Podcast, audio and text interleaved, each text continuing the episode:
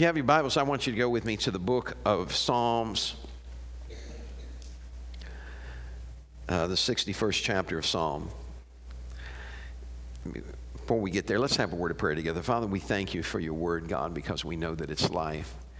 We just ask you to have your way today, and we'll give you the praise for it in Jesus' name. Amen. So, I want to talk to you for a little while this morning about survival of the fittest. Would you say that with me? Survival of the fittest. You know, you remember, any of you remember doing physical education in school? Wave your hand if you remember it.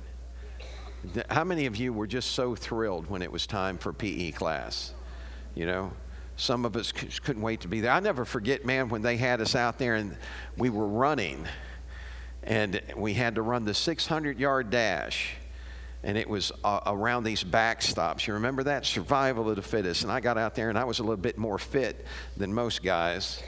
I, I fit into a bigger pair of pants, I fit into a bigger shirt. And so we took off, and when we took off running, I left all those skinny guys in my dust. I thought, you know, you ain't got nothing on me, man. We took off, and I was, I was churning and going, and made around that first backstop and started slowing down. All of a sudden, I saw all these skinny guys start passing me. Made me want to reach out and grab one, you know. And uh, they started passing, and then it wasn't about them. It wasn't about the idea of beating them anymore. It became about the idea of surviving. Survival of the fittest. I, I was ready to quit. I was ready to give. I don't know if any of you have ever experienced this, but man, I felt like a knife was up underneath my rib and someone was twisting it. I was huffing and puffing and you know, and I thought, oh man, and I start, and, and then all of a sudden I heard all these guys start hollering at me, come on, Rick, you can do it. You can do it. Don't give up. And I don't know where I found the strength to do it, but I continued to do it, and I made that 600 yard dash.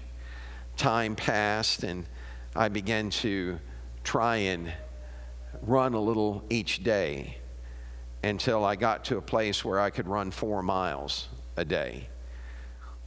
And then something happened. My body wasn't keeping up with my mind any longer. And so, if I were to try and run four miles today, I'd have to run out, get in my car, and drive four miles and then get out and start running again. What I'm saying is this is that we're not in a competition with each other. We complement each other. We're here. Those guys passed me up. They left me. They finished long before I did, but they didn't forget me. They continued to call out to me and encourage me. Survival of the fittest. When you're fit, you understand that it's not all about you. You know, I, I thought about this survival of the fittest, and I, I thought about that, you know, there's, there's a principle in the Word of God that everything that happens in a natural world has a spiritual correlation to it. And so when you study survival, you find out that there are three things that are essential for survival. If you ever find yourself stranded or out, broken down someplace, there are three things that you need to look for immediately. And some of them you can wait on for just a little bit, but you're going to have to have these to survive for any length of time. One of them is shelter. Everybody say, I have to have a place. Thank you. To get out of the elements. I, have got to find a cover. I can't just be exposed to everything. I'm really having, no, no, no, no, you're fine. That's what she started to repeat. And what, what I'm doing, what, what were you pausing for, Pastor? Because there's, uh, I'm, I'm hoping that you're already picking up the spiritual correlation to this. I have to have a cover to survive. I can't be exposed to everything. I'm telling you, if you're living in a world right now and you don't have Christ as your cover, you're being exposed to things that you, we, that you would never have dreamed you would have been exposed to before. That the world is a dark place and you've got to find a shelter in the storm. So you've got to have a shelter. The second thing that you have to have in order to survive is water. Everybody say water. They say that a person can exist for three days without water, and then after that, your organs will begin to shut down. Three days. So you've got to find a source of water. And when you're looking for the source of water, you need to make sure that it's a good source. Oftentimes, people have gotten sources of water and you know these shows that have been on television for the last umpteen years on survival and alone and all these things where people are put out there and they're put out there and they have to survive. One guy was drinking water and he was straining it through moss. And i thought i wonder how safe that is man because i mean i've seen some stuff in moss and it wasn't long until he had to tap out because what had been in that water got in him and it was beginning to be detrimental to his body. Parasites hang out, and some parasites you can't even see, right? With others you can. And so you have to have water to survive. When I was a kid, my parents would take us down here to visit our grandparents. You know, when I, I was up, I, I was rich when I was young. I had running water up north. You know, I was 35 miles west of Chicago, and all I had to do was turn on the tap, and water ran out. When I came down here to visit my grandparents, the only running water we had was what we ran out to the well and got. And so we had to get that water, and we all fought over it. We enjoyed going after water, and it's fun when you don't have to do that all the time. Until one day, Dad decided it was time for us to take a bath. And it wasn't any fun anymore. Drawing one bucket of water is one thing, but drawing enough water to fill a wash tub full is something else.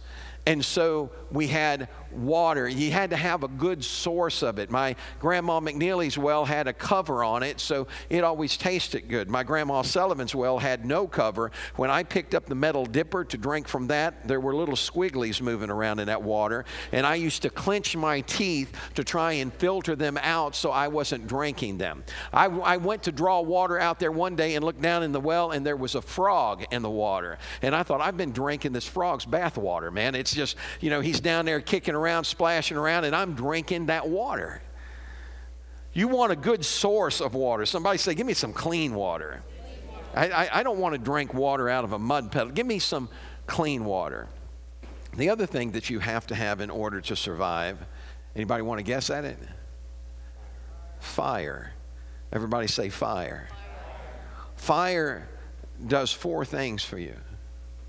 Fire keeps predators away.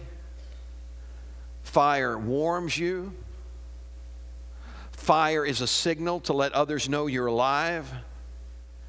And fire lights the darkness in your world. Everybody say, fire. So now, if this is true, that everything that happens in the natural world has a spiritual correlation, I ought to be able to find that in Scripture, right? So let's take a look. Look with me in Psalm 61, starting with verse 1. This is David speak. Hear my cry, O God. Attend unto my prayer. From the end of the earth I will cry unto thee. When my heart is overwhelmed, lead me to the rock that is higher than I. For you have been a shelter for me, a strong tower from the enemy. Everybody say, He's my shelter. Listen what David's saying. David is saying, When I'm overwhelmed when I've gotten into a place where I can't take it anymore, I need you to lead me to the rock. Get me to a place that I can stand firm and sure during a time of storm. He is a shelter for me. Jesus would later teach in Matthew, and he said, The wise man builds his house upon what? the rock so that when the storms come, that the house stands strong because it's built on the rock. You can't build your life on just anything. You can't build your life on the thrill of a drug or on the, the sensation of, of, of an emotion. You've got to get a hold of something that's real, something that you can depend on during a time of storm. You need the rock. Everybody say the rock. I thought about shelters that we build on. If you would throw that first one up from the, that old town. Some folks are looking for shelters. But their shelters are all broken down and run down. If man, if a storm comes, you're going to get a leak through that roof. Everything's going to start falling apart. Now, hear me. You can only do what you can do, right? Are you with me? I mean, now that's better than nothing, right? But don't you want something better? Don't you want something that's not falling apart, that's not collapsing, that's not falling down? So we put all our hopes in this world, and this world is falling apart. The Bible said that everything that can be shaken will be shaken. This world is going to pass away. But Jesus made a statement one time, and he said, Let not your heart be troubled.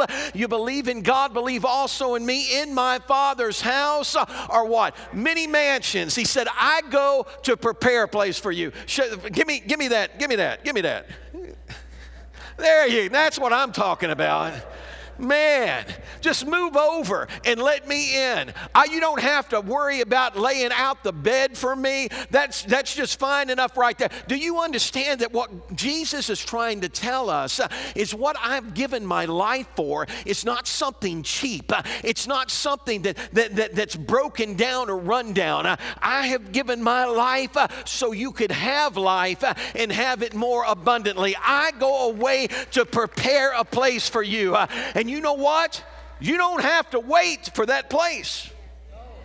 You can experience that right now.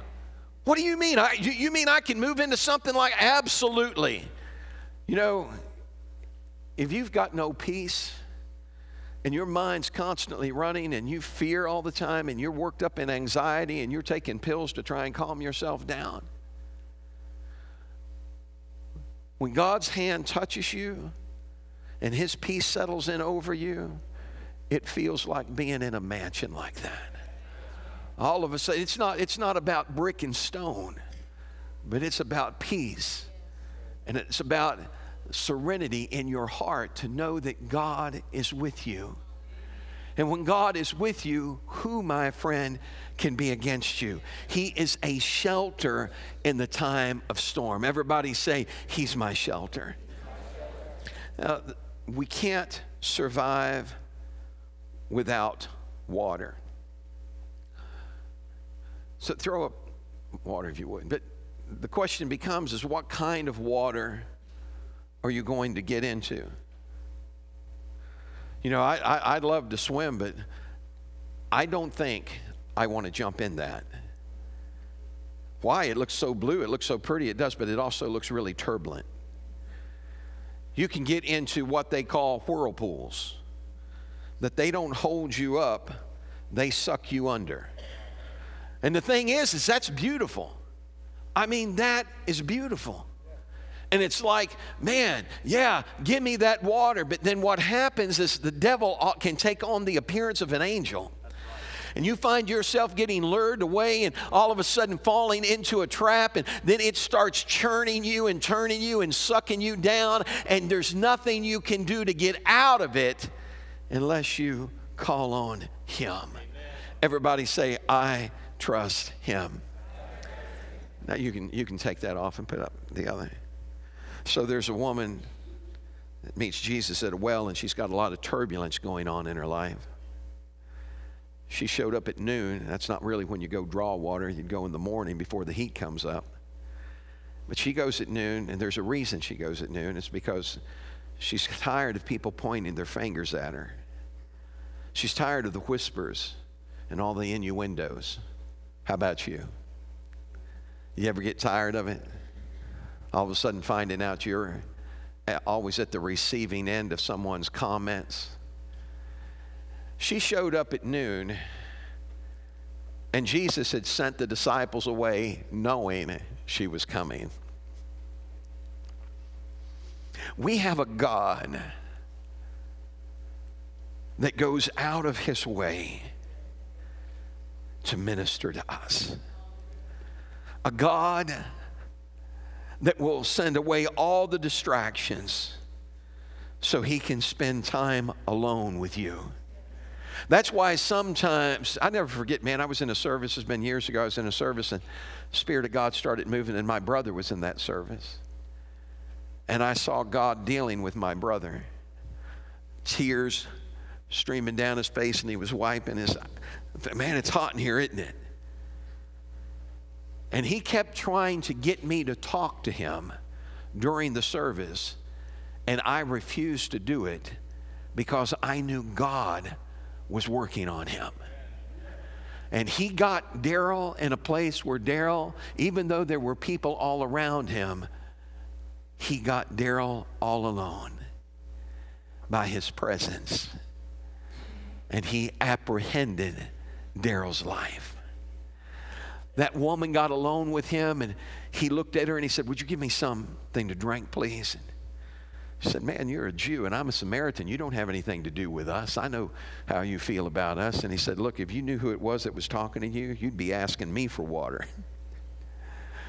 what, do you, what do you mean asking you for water? You don't even have anything to draw with, and that well's deep. Are you greater than our father Jacob that gave us this well? And he said, Lady, if you drink from this well, you're going to thirst again. You're going to have to come back here and get more. But if you drink from the water that I'll give you, you'll never thirst again. Listen to what she said Give me this water. Listen to the rest. Give me this water so I don't ever have to come back here. Have you ever found yourself in a place in your life and you thought, God, get me out of this place? I don't ever want to come back to this place again. I want to be free from it. God, please just get me out of here. She was tired of all the talk. She was tired of all the finger pointing. She was tired of all the innuendos. And she was thinking, if you could refresh me uh, and get me out of here so I don't ever have to face this again, give me this water. And he said, Go get your husband. Boy, that took the wind out of her sail. Go. He said, Well, I, I don't have a husband. And he said, Well, you spoke the truth. He said, Because you've had five husbands, and the guy you're living with right now, you're not married to. And that you spoke true. Now, I want you to hear me. He's not trying to condemn her, he's trying to save her. And the only way you can get saved is acknowledging you need to be saved. There's so many things that are just accepted in society today that are just, oh, well, there's nothing wrong with that. If it was sin in Scripture, it's still sin now. Don't everybody get excited about that. We, we've got to quit trying to change God to fit our lifestyle and begin to allow God to change our lifestyle to fit His presence. Now watch what she does when he said she says that. He said, do, but do you get what he was saying? He said, Go get your husband. What was he saying? He's saying, Look, I know what you've been doing. I know what you've gone through. And I'm telling you, today can be the first day of the rest of your life. Uh, go get your husband. Let's get everything worked out right here and let's get it straight and she when she when he gets done with her this woman is so taken back that she left that water pot she'd been carrying she left that load she'd been dragging she left behind that that that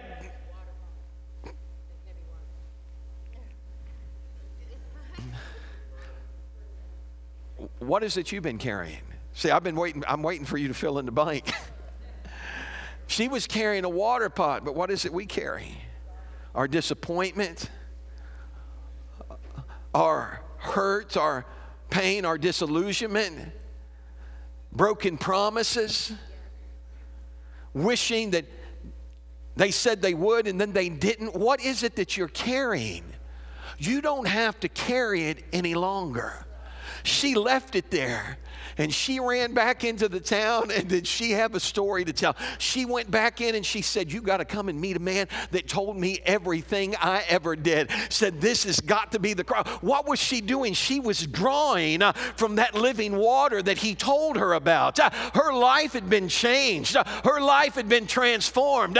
And when your life is transformed, you can't help but share it. You can't help but tell somebody about it. And guess what happens when you start sharing it? Other people's lives start getting transformed. Those folks heard her story and went out to where he was and said, I want you to come and stay with me.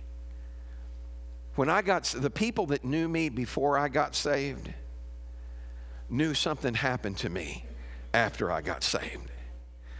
They started asking me about it. They said, What happened to you? And when I started telling them, they said, Oh, oh that's all right. No, that's all right. No, no, you, you, you done ask and I don't want to be rude, so I'm fixing to tell you.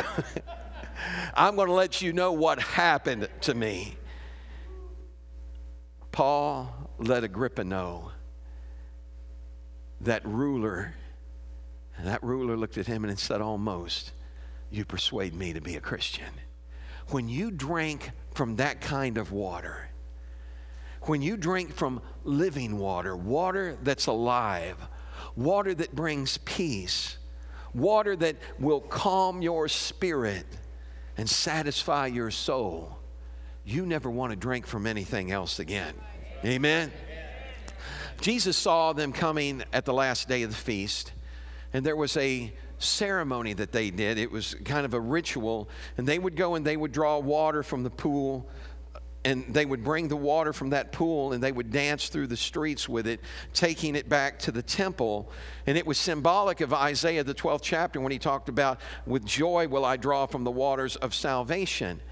But Jesus knew that what they were doing was just a routine and it was just a ritual.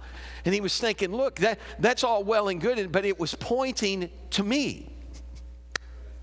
How many of you have ever waited on a bus? How many of you have ever waited on a plane? How many of you have ever waited at McDonald's? What did you do when the bus came, the plane came, and your food showed up? you, you got on, right? You got up and you got on, or you got left. They were waiting for Je- all that was pointing to Jesus, and Jesus is saying, "You about to miss this. You're still doing that ritual, and I am in your presence." So he stood up that last day of the feast, and he cried out with a loud voice, and he said, "Whoever's thirsty, let him come to me." And he said, "I will give him water to drink." And he says, "It will. He, he who believes in me, as the Scripture has said, out of his heart will flow rivers of living water." Now, if living for God had been about coming into a church and sitting down on a pew, I would have never done it. There's rivers of living water. Well, what happened when you got saved? I got, I got transformed. I mean, I, I can't explain to you how excited that I am about God. I told Debbie, I said, Debbie and I have shared this several times. I said, man, I feel like I've lived like four lifetimes. And each lifetime there was a season. And, and we've shared this with one another. If, if I die today, I've had a wonderful life. I've had a marvelous time. And I am so thrilled to have passed through here. It was when I gave my life to God that things started happening. Somebody say living water. Now, I, am talking about water that moves. Everybody say water that moves you know, and, and, and not, not water that takes you under, but water that picks you up. Any of you ever been scuba diving before? What, did you enjoy it? Yeah. Wasn't it wonderful? Debbie, they, they, they took Debbie and they, they had her way down as she was going down. They kept having to put weights on me. I kept bouncing back up on the surface of the water. What's going on? I'm very buoyant.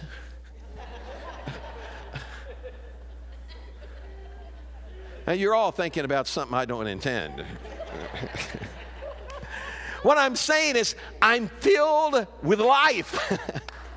and because of that, that, that, that water couldn't hold me down. It get, that water kept pushing me back up to the top. There's something alive in this boy. They, there's something inside of him that just won't sink. You hear what I'm saying? When all of a sudden you give your heart to God, you're going to find out He changes you from the inside out.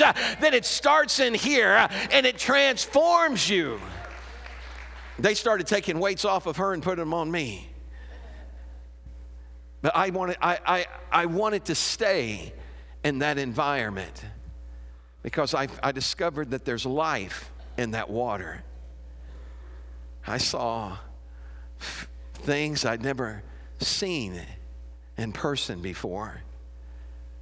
We saw sea serpents, well, not sea serpents, what that, a sea snake snake barracudas and all that stuff floating down around there and it was so it was I, I you know when when you allow him to fill you with living water you'll begin to see things you've never seen before. Amen. Everybody say i've never seen it before. Now i want you to understand that a human can only last for three days without water but hell only lasted three days with it. what are you talking about? The Bible said, Jesus made this statement. He said, As Jonah was in the belly of the whale, so the Son of Man is going to enter the heart of the earth. And when living water went into the heart of the earth, the devil had to let go of the keys. He couldn't hang on to it anymore. He couldn't hold him down. And he came back in Revelation declared, He said, I have the keys of death, hell, and the grave. He, what was he saying? He's saying, I got it. And then in Revelations, I believe it's 13th chapter, he said, Follow me, I'm going to lead you to living water. What's he saying? He's saying, Your life uh, was meant to be lived, uh, to experience life, to have joy, not to be down and out all the time, but to have joy. How many of you have ever been dehydrated? Can I ask you what it did to you? Well, let me let it gave you a headache. Let me just let me just becoming dehydrated does to us the same thing that it does to a grape or a, a plum. It sucks all the juice out of you and leaves you looking like an old prune.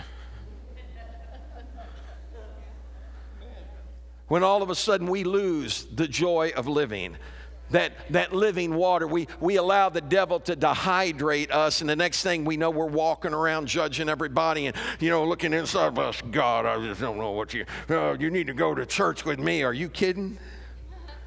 Well, I, I don't want to go to church where everybody looks like a prune. I want to go where there's some life. Turn around, look at your neighbor, and say, I need some life. Now, here's the last thing that water does. I mean, that water does. It's the last thing that you need in order to survive. Everybody say survival of the fittest.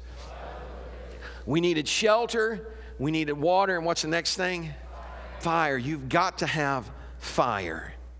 Fire keeps predators away, fire keeps you warm, it signals to others that you're alive, and it lights up your world. Everybody say, fire. Let's talk about it keeping predators away. Keep looking at that. Leviticus 6 and 13. Remember, the fire must be kept burning on the altar at all times, it must never go out. Say it with me don't let it go out. Do you remember what it was like when you first got saved? You remember how you felt? They asked me what I felt like, and I, I, I, would never been saved before, man. I didn't even been around church. And they said, What's it feel like? I said, Man, it feels like I got springs in my feet. And I, I, I realized later that I was feeling fire. It was just, it was just that real. And he said, Now don't let the fire go out. Because if you let the fire go out, predators are going to come in. If you let the fire go out, you're going to get cold and indifferent with God. If you let the fire go out, you're going to lose your way and you're not going to be able to signal anybody that he's alive and well. If you let the fire go out, you're not going to be able to light the way for others. You've got to keep the fire burning. Somebody say, keep it burning. It keeps predators away. Exodus 14 23. Then the Egyptians, all of Pharaoh's horses, chariots, and charioteers, chased them into the middle of the sea. But just before dawn, the Lord looked down on the Egyptian army from the pillar of fire and cloud, and he threw their forces into total confusion. He twisted their chariot wheels, making their chariots difficult to drive. Let's get out of here, away from these Israelites, the Egyptians shouted. The Lord is fighting for them against Egypt. When you open up your heart and let God in, that fire will begin to kindle and you're going to find out that God fights on your behalf. That he keep when Goliath looked at David and said, "Come here, boy, I'm going to take you and feed you to the fowls of the air and the beasts of the earth." He said, "Am I a dog that they send a boy out here with a stick in his hand?" David looked at him and smiled real big and said, "You come to me with a sword, a spear and a shield, but I'm coming to you in the name of the Lord of hosts, the God of Israel, and this day he's going to deliver you into my hand." There was a fire inside of that young man that could not be put out. Don't let the fire go out. You've got to keep it burning. Fire keeps predators away, and fire keeps you warm. Everybody say, warm up. Jeremiah 20 and 9. But if I say I'll never mention the Lord or speak in his name, his word burns in my heart like a fire. It's like fire in my bones. I'm worn out trying to hold it in. I can't do it. How many of you have ever done something for God and it seemed like nobody else really cared about it? How many of you have ever told somebody about God and they didn't want to hear what you had to say? How many of you have ever tried to encourage someone and they discouraged you? How many of you have ever had somebody talk about you behind your back?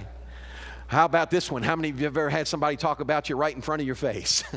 How many of you have ever just felt like eh, the devil was just heaping on and trying to smother the fire that's inside of you? He was just trying to shut you down. Jeremiah said, I've had it. I, I, can't do this anymore, man. Nobody wants to hear what I'm saying. They're not listening to me anyway, so I'm not going to say anything. And then something started happening. you know, it's hard to get fire when your wood's wet.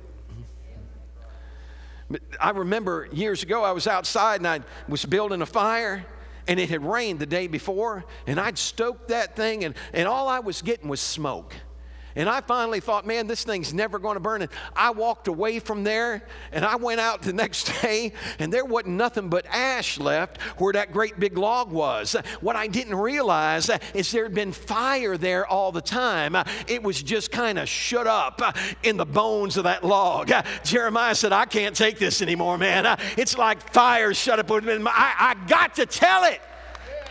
I remember talking to someone one time. They said, "Well, I, I, I you know, don't talk to me about God. Don't, don't talk to me about God because I, I've, I've been so offended. I've been so hurt." And I looked at him. I said, "Well, now, I don't want to offend you, but when you talk about being hurt, I said they ripped the flesh off of his back." When you talk about being hurt, they beat his face with their fists until his face was so swollen you couldn't even recognize who he was. You talk to me about being hurt. They took him and ripped him open. They took spikes and put through his hands and his feet. No, I'm, I'm sorry, but I gotta talk about him. I, I gotta share it because after what he's done for me, it's like a fire that's shut up in my bones. Somebody say fire. It'll warm you up. Fire is a signal to let others know you're alive. Hebrews 1 and 7. And the angels, he says, who makes his angels spirits and his ministers. Who in here is a minister? Wave your hand if you're a minister. Hold your hand up if you're a minister. Okay, now I'm going to give you a quick Bible study. Are you ready? Every one of you in here is a minister. When he went to, Jesus was talking to his disciples and he said, you're going to be witnesses unto me. Everybody in here is called to be a witness. And when you witness, you minister. So let's try it again. How many of you in here are ministers? Hold your hand up. There we go. Now we got it. I'm not talking about somebody standing behind a pulpit, because if this is the only place this comes out of me, I got nothing at all. You know, when you've really got it in you, it's going to come out wherever you're at. That's why when I was younger and I, I, didn't have one of these to get behind, I took a bullhorn and strapped it to the back of my Jeep uh, and drove all through town uh, and started preaching over that bullhorn. I, I got that bullhorn and I set it on street corners. Uh, and, well, Pastor, were there a bunch of people? No, it was just me and Jesus, but I knew somebody was hearing me somewhere. And I just kicked that on and start preaching. I never forget, I was in Metropolis, Illinois one time preaching on the street and, and nobody around. And all of a sudden I looked up and this guy come walking down. Man, looked like Jason. come walking down the street where I was at, and I thought, boy, here we go. I walked out to meet him, and when I got close enough, I could see big old tears streaming down his cheek. He'd heard way up the street, and he came because he felt fire. fire lets folks know you're alive fire signals to others that he's, he's alive and he's well and, and, and, and he can bring you hope and he can bring you out and he can rescue you. Everybody say, fire. He makes his ministers a flame of fire.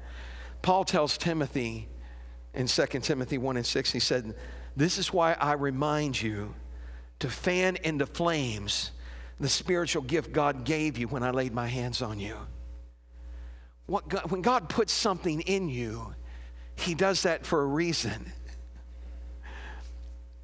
Man, I, I, I, I don't know if you're going to understand what I'm going to say, but I remember when I felt it the first time.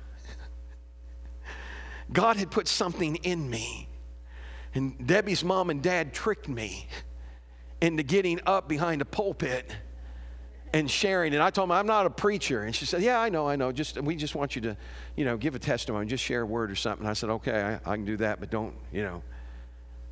And I stepped in behind that pulpit, and something happened. All of a sudden, I started feeling something well up inside of me. It was like fire. It was like living water. It was like a fountain coming up. And, and man, all of it, I, I took off and I, I started preaching. And while I'm preaching, I literally in my head, I'm going, what is happening to me? What's going on? What, what, I, I mean, it was like God got a hold of me. And after that, I got addicted to Jesus. I'm telling you, man. I, I, I thought, man, I, I don't know how he did that, but here I am, God. Do it again. Do it again. Do it again. I want the reality of God. I don't want a form and a fashion of God. I want the reality. The Bible said that there'll be those that have that form and fashion, but they deny the power thereof. Have a form of godliness and deny the power thereof. If your God's not powerful, you're not serving the same God I am. Everybody say power. God hasn't given us a spirit of fear, but of power and of love and of a sound mind. How many of you know that sometimes you, you have to learn how to fan the fire? You ever, you ever go to build a fire? Matter of fact, some, I, got a, I got a gift the other day. Somebody gave me a gift because I don't know if they'd seen me trying to build a fire before or not, but I, I would take logs, you know, and, and I'd be down there with these logs and be going, ash blowing up in my face. I thought, man, the other day, I, I got this gift I'd been given, and it, it was a metal and had a tube on it, a, a, like a handle, and it was hollow. And I was, I, I, was trying to build that fire, and I went, I, I, remembered that, and I went and got that, and I put my lips up against that, and it targeted where I needed the air to go. And it went, and I thought, oh, I'm keeping this.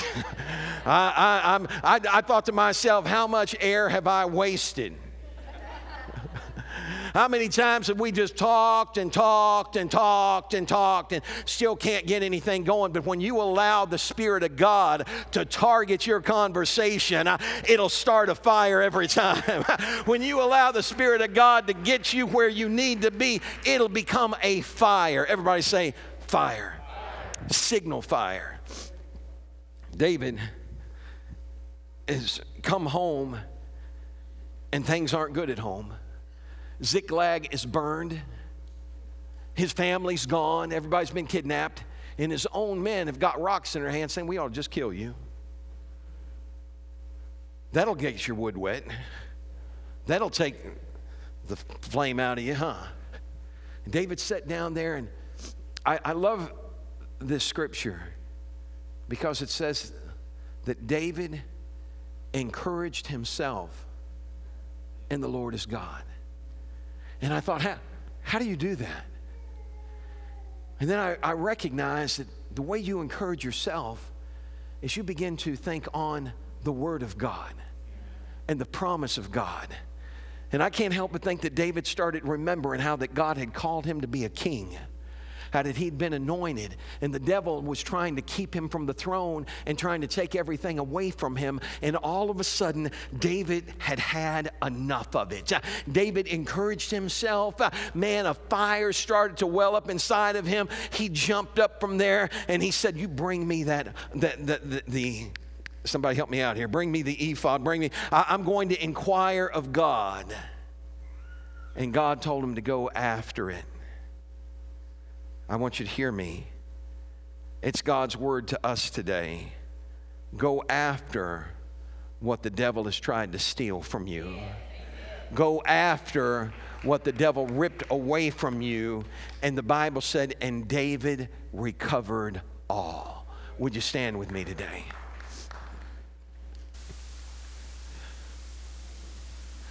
If you're in this building today and you don't know him in these three ways, you haven't discovered that he's a shelter from the storm.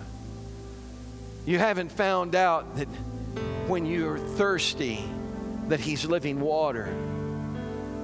When you're cold and indifferent, he can be a fire that warms your heart. Now I'm going to ask you to come today. You've got to recognize this is that no matter what you're facing, God's able to take care of it. I said, God's able to take care of it. Now, here's the thing. If you've, how many of you have experienced Him as a shelter? Wave your hand. How many of you have tasted that living water? Hold that hand up. How many of you felt that fire? Okay. Then when you walk out of here, you need to tell everybody about it. You need to let that fire be a signal to let folks know you're still alive. That I haven't died. I know the dead in Christ are going to rise first, but that's not what that's. He's saying you, you need to be alive in Christ. As long as there's breath in our body, we need to let others know about Him. How many of you know that God is a healer?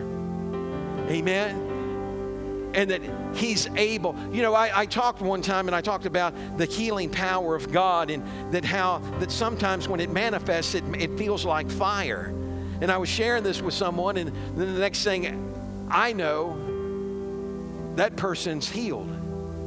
Because, not because of me, but because they felt the fire of God. How many of you ready for fire? For the fire of God to touch you, to ignite you. Now, Miss Marilyn is, she didn't put this on for me to autograph.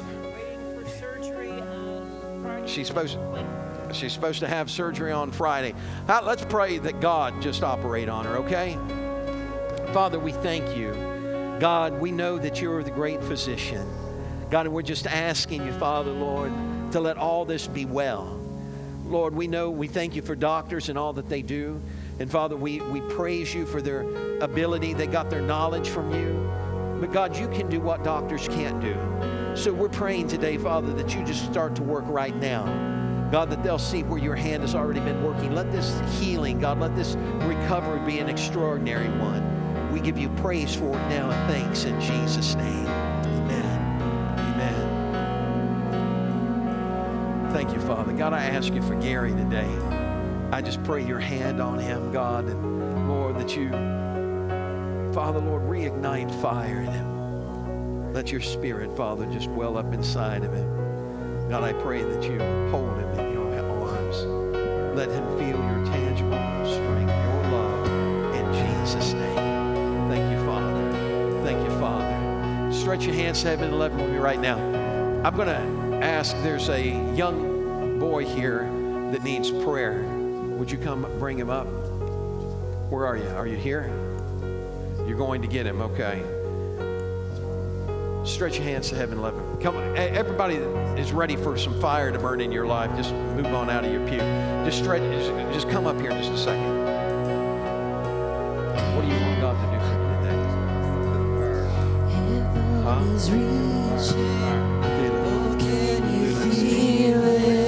Huh? Our God is speaking. Oh, can you see it? He's got your. Oh, just receive it. Receive the freedom. Oh, can you feel it? Heaven is reaching. Oh,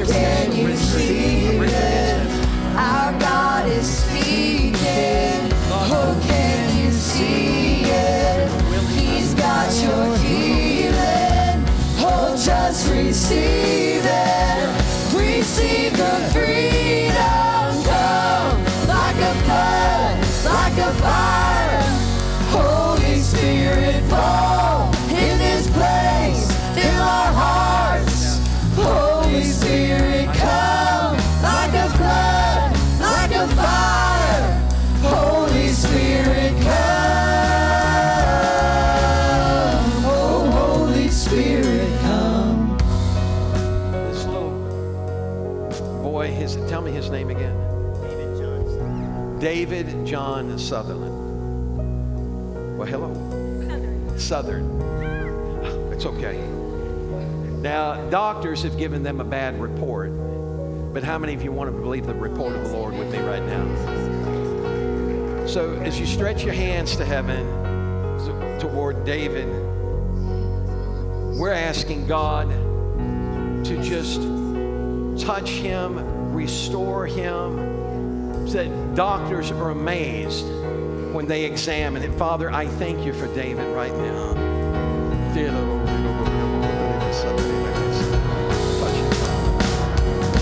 Come like a flood, like a fire.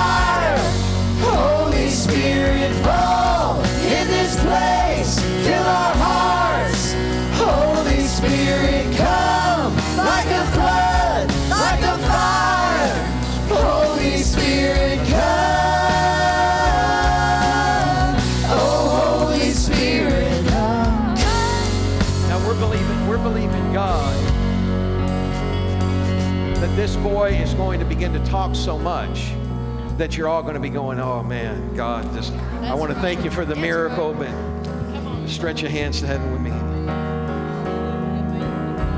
What do you need God to do today?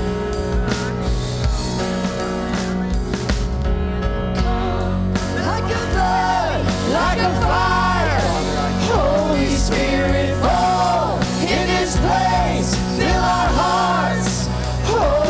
Holy it comes like a flood,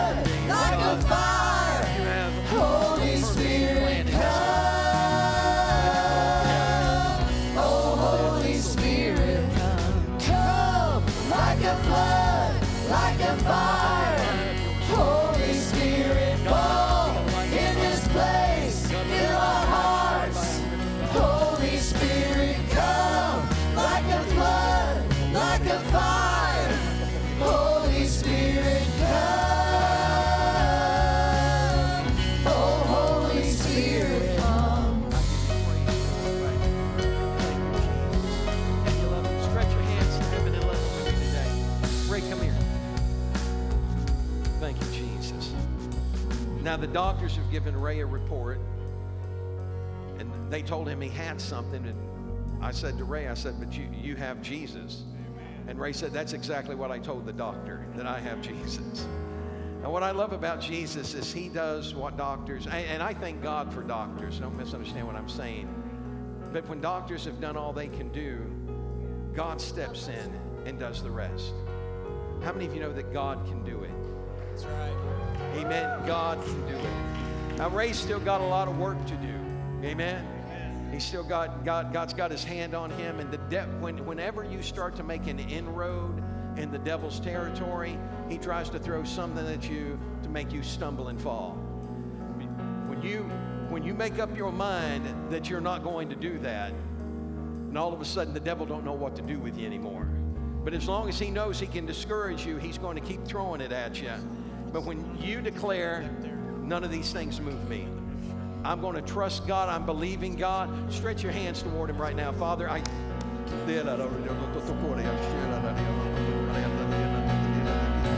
Come like a flood, like a fire.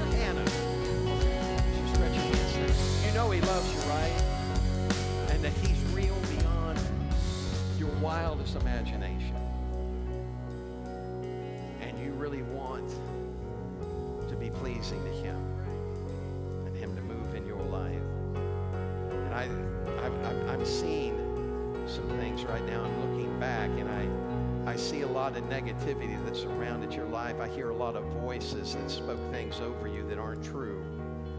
And yet you begin to believe some of those voices. Today, all that breaks off of you right now. Am I telling you the truth? Okay. Stretch your hand. I couldn't know that unless he told me. I want you to stretch your hands to heaven. God's getting ready to do it right now. Dear Lord. Come like a flood, like a fire.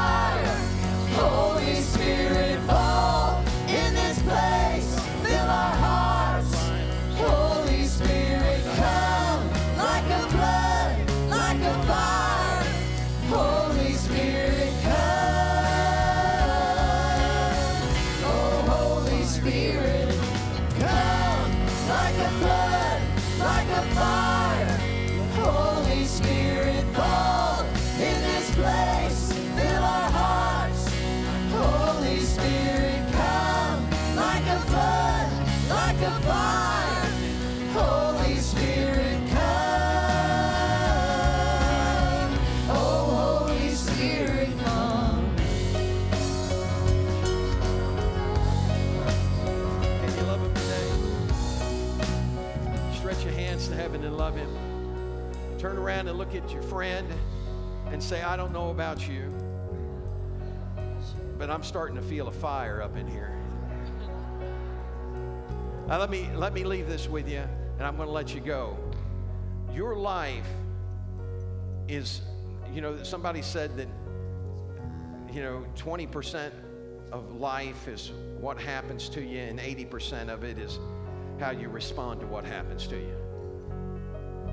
So today, I'm praying for your mind that you no longer allow the devil to have a foothold, that you rebuke those thoughts at the core and you don't give life to them.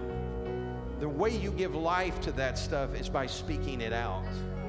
Don't give life to it. Don't, if, if, if, if, you're all bottled up in despair and, and you just got to feel like you got to tell somebody, go out in the woods and dig a hole and put your head down there and just shout everything in that hole and then bury it because that's where it belongs. That's right. Bury it. Don't let don't don't give it breath, don't give it air. Let God be God for you. So begin to speak those things that he has spoken about you. That I am the image of God. That I've been made in his likeness. That I'm more than a conqueror. I didn't say that about me, he said that about me. So I'm just repeating what the Lord said about me. And when you begin to repeat that and declare that, you're going to shake the devil up. The devil tries to get a hold of your joy. He'll do that by discouraging you. So, what you have to do is encourage yourself in the Lord. Everybody saying, I'm going to encourage myself. Nobody else wants to hear it, I'm going to tell it anyway. Nobody else wants to, I'm going to shout it anyway. You know, if, if you don't want to hear what I got to say, bye. I'm, I'm just saying that I'm not going to let negativity shut me down, and you can't let it shut you down either. Amen. Let's give him one more shout. Father, we thank you, we love you, we praise you in Jesus' name. God bless you. We love you. We'll see you next week.